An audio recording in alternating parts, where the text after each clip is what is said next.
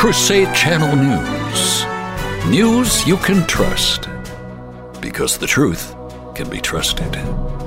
From the Crusade Channel News Desk, here's Janet Huxley. Good morning, Crusaders. Welcome to Friday, March 17th, 2023, St. Patrick's Day. I'm Janet Huxley reporting for the Crusade Channel News Desk, live from the Dothan Ranch and Farm south of Kansas City, Missouri. This report is brought to you by the 2023 Golden Truth Ticket Sweepstakes. Win a brand new Kia Seltos just by playing the on air John Wick Soundbite of the Day game or by purchasing tickets at goldentruthticket.com. The sweepstakes is the Crusade Channel's annual fundraiser and also gives players an opportunity to make a donation to your favorite charity when you pay it forward and donate your tickets at goldentruthticket.com. Here's what to listen for this hour. Iran Saudi Arabia deal not a setback for U.S., analysts say. The CDC bought phone data to monitor Americans' compliance with lockdowns, contracts show. Americans' bank accounts are safe after recent collapses. And ex Silicon Valley Bank CEO Greg Becker jets to Hawaii after collapse.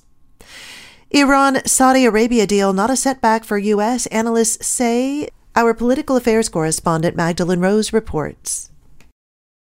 The United States has described the China brokered normalization deal between Saudi Arabia and Iran as a good thing despite the message it may send about waning U.S. influence in the region.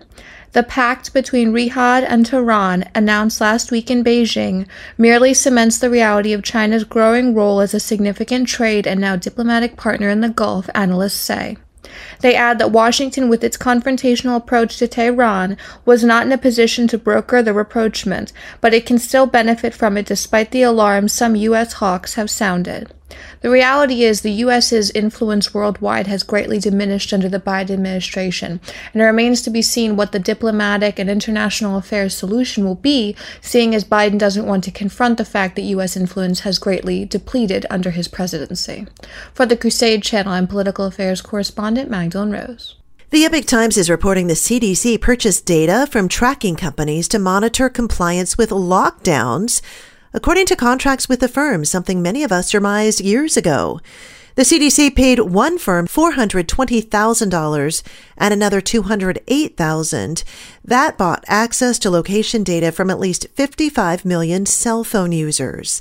The contracts approved under emergency review due to the COVID-19 pandemic were aimed at providing the CDC with necessary data to continue critical emergency response functions relating to evaluating the impact of visits to key points of interest, stay at home orders, closures, reopenings, and other public health communications related to mask mandate and other merging research areas on community transmission of SARS CoV 2. The contracts obtained by the Epoch Times state. The CDC said it would be using the tracking data to assess home by hour behaviors, like curfew analysis, by exploring the percentage of mobile devices at home during specific periods of time. The data could also be integrated with other information to provide comprehensive picture of movement, travel of persons during COVID-19 pandemic to better understand mandatory stay-at-home orders, business closure, school reopenings, and other non-pharmaceutical interventions in states and cities. Treasury Secretary Janet Yellen on Thursday told members of Congress their bank deposits and savings remain safe after the collapse of Silicon Valley Bank and Signature Bank in recent days that prompted federal intervention. Speaking before the Senate Finance Committee, Yellen said the federal government is committed to ensuring that deposits are safe and that the American banking system is sound. Our quote of the day Christ beside me, Christ before me, Christ behind me, Christ within me, Christ beneath me, Christ above me, St. Patrick. And our saint of the day? Well, of course it's St. Patrick. In a dream vision, it seemed all the children of Ireland were running from their mothers' wombs, stretching out their hands to him. You're listening to Crusade Channel News. Hey, folks, it's the King Dude here. It's Lent, and I know that you're still eating, and I know that most of you aren't just eating locust and honey and wild lettuce.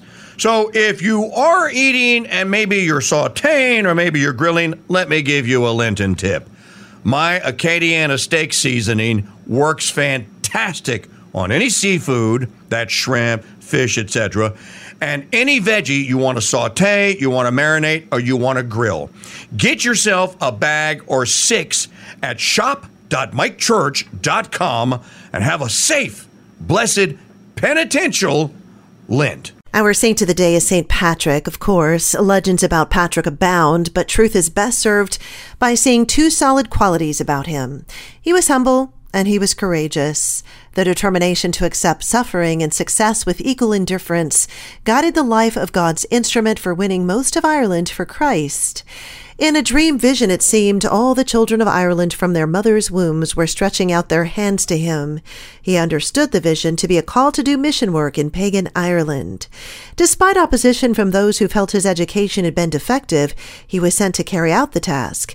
He went to the west and north, where the faith had never been preached, obtained the protection of local kings, and made numerous converts. He ordained many priests, divided the country into dioceses, and held church councils founding several monasteries, continually urging his people to greater holiness in Christ. He suffered much opposition from pagan Druids and was criticized in both England and Ireland for the way he conducted his mission. In a relatively short period of time, the island had experienced deeply the Christian spirit and was prepared to send out missionaries whose efforts were greatly responsible for Christianizing Europe. The former CEO of Silicon Valley Bank, who sat at the helm of the financial institution when it collapsed, was spotted sauntering around Hawaii on Wednesday as his former colleagues scrambled to pick up the pieces, writes the New York Post. Greg Becker and wife Marilyn Bautista fled to their 3.1 million Maui townhouse just days after Becker, who is CEO of SVB since 2011, left the firm. Photos taken by the Daily Mail show. Despite his change in employment status, Becker seemed unconcerned with the cash as the couple enjoyed a chauffeur driven limo ride to San Francisco Airport on Monday and first class tickets to their island paradise, the outlet reported. Send me your tips to janet at crusadechannel.com. Stay tuned to the Crusade Channel with live breaking news updates all day and the best live talk radio anywhere. Up next, the Mike Church Show continues. You're listening to Crusade Channel News. I'm Janet Huxley for the Crusade Channel, seeking news and finding truth.